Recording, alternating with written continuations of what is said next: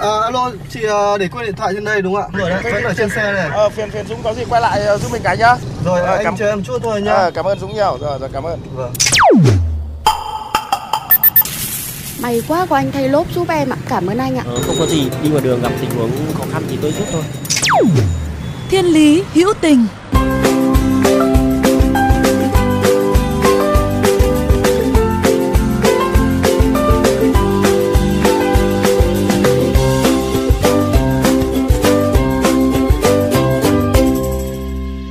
Xin kính chào quý vị thính giả. Các bạn đang đến với khung giờ của Thiên Lý Hữu Tình, nơi ta sẽ cùng lắng nghe những câu chuyện đẹp của cuộc sống, những điều cao cả to lớn nhưng lại xuất phát từ những con người nhỏ bé, bình dị.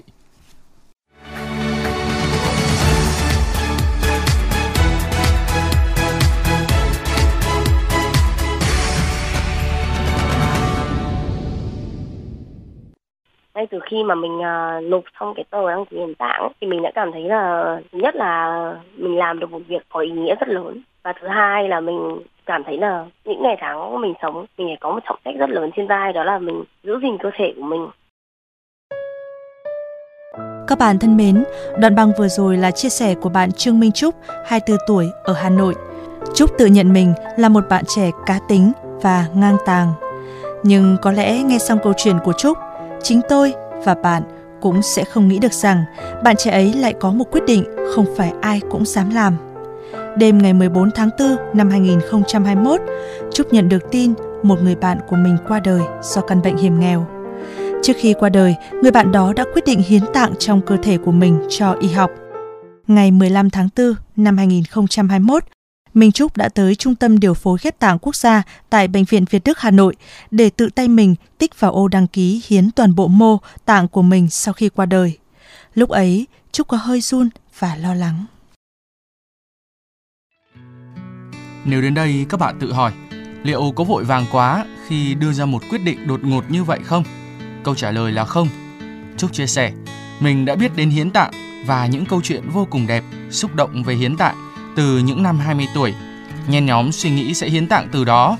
Trúc chia sẻ về chủ đề này cùng gia đình của mình, nhưng bố mẹ và bà đều có quan điểm là không ủng hộ vì cho rằng chết phải toàn thây.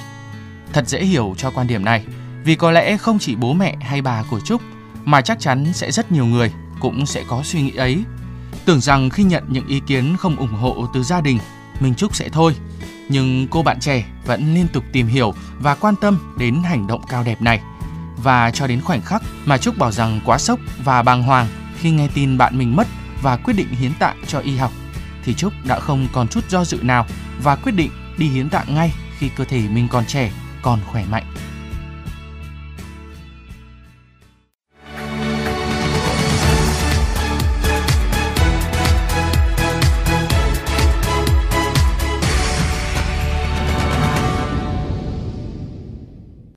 Nhớ lại khoảnh khắc quyết định tới Bệnh viện Việt Đức để đăng ký hiến tạng, Minh Trúc chia sẻ, nói không sợ thì chắc chắn không phải. Ngay khi mình bước chân vào đến bệnh viện, mình đã cảm thấy hơi lo rồi. Bởi vì lúc đó cơ thể của mình đang lành lặn, bình thường. Nếu hiến tạng thì khi mất đi sẽ bị lấy ra khỏi cơ thể những mô tạng. Biết rằng lúc đó cơ thể chỉ là phần xác, nhưng nghĩ đến điều đó khi còn đang sống khỏe mạnh, thực sự là một điều ái ngại vô cùng. Nhưng cảm giác đó đã qua ngay khi mình bình tâm được nghe những tư vấn tận tình của các y, bác sĩ tại đây. Và thế là Minh Trúc đã tự tay lựa chọn hiến tất cả trong mục lựa chọn bộ phận trong cơ thể mình muốn hiến. Như vậy là sau này, khi mất đi, toàn bộ mô, tạng của Minh Trúc sẽ được lấy đi để thắp lên sự sống cho biết bao con người khác.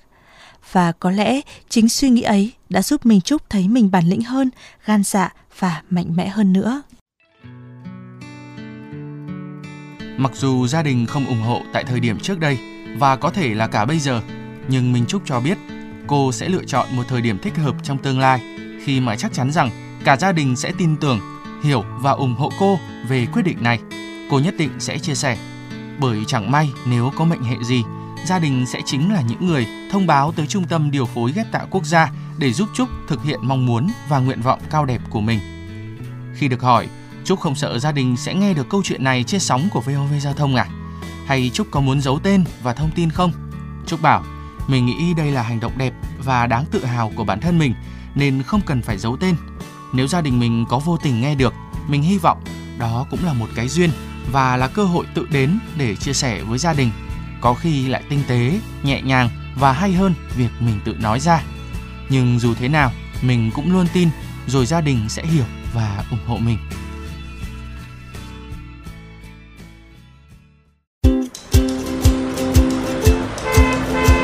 Dừng xe bắt tay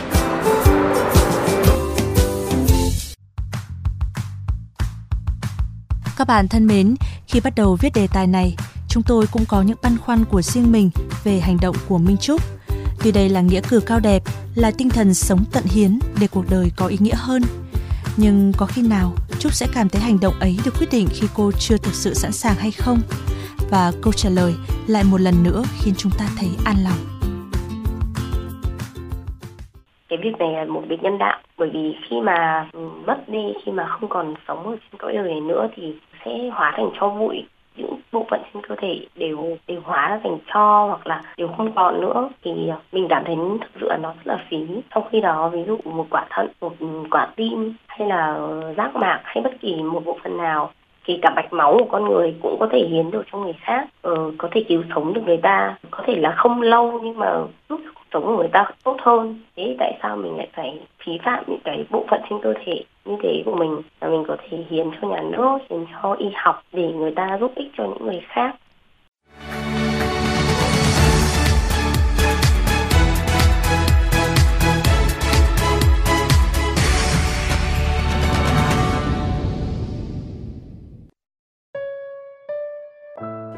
Thưa quý vị, sau khi bị thuyết phục bởi lý do, bởi cảm xúc và suy nghĩ của Minh Trúc, chúng tôi mới hỏi, vậy sau khi quyết định hiến tất cả các mô tạng của mình, Trúc cảm thấy thế nào? Trúc chia sẻ rằng, sau khi đăng ký hiến tạng, cô tự có thêm một áp lực cho bản thân mình, đó là phải có trách nhiệm với sức khỏe của mình, phải sống thật lành mạnh để cơ thể khỏe mạnh nhất.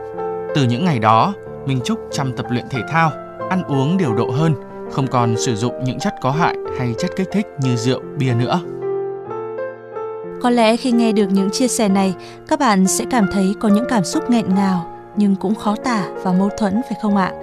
Vì chưa chắc chính bản thân chúng ta đã dám đặt tay ký vào tờ giấy đăng ký tự nguyện hiến tạng ấy, chưa kể là hiến toàn bộ mô tạng của mình.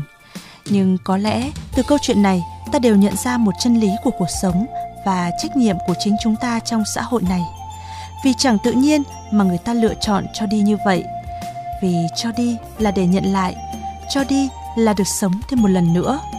Và như minh trúc nói, sống tận hiến là sống một cuộc đời trọn vẹn. Sống trong đời sống, cần có một tấm lòng để làm gì em biết không? Để gió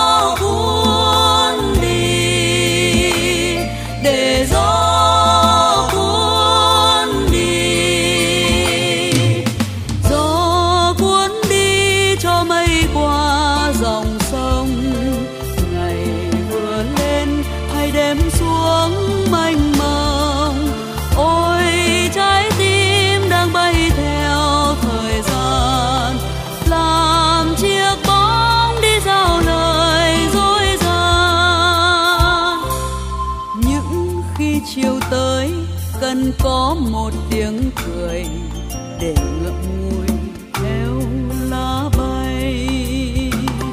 Rồi nước cuốn trôi rồi nước cuốn trôi.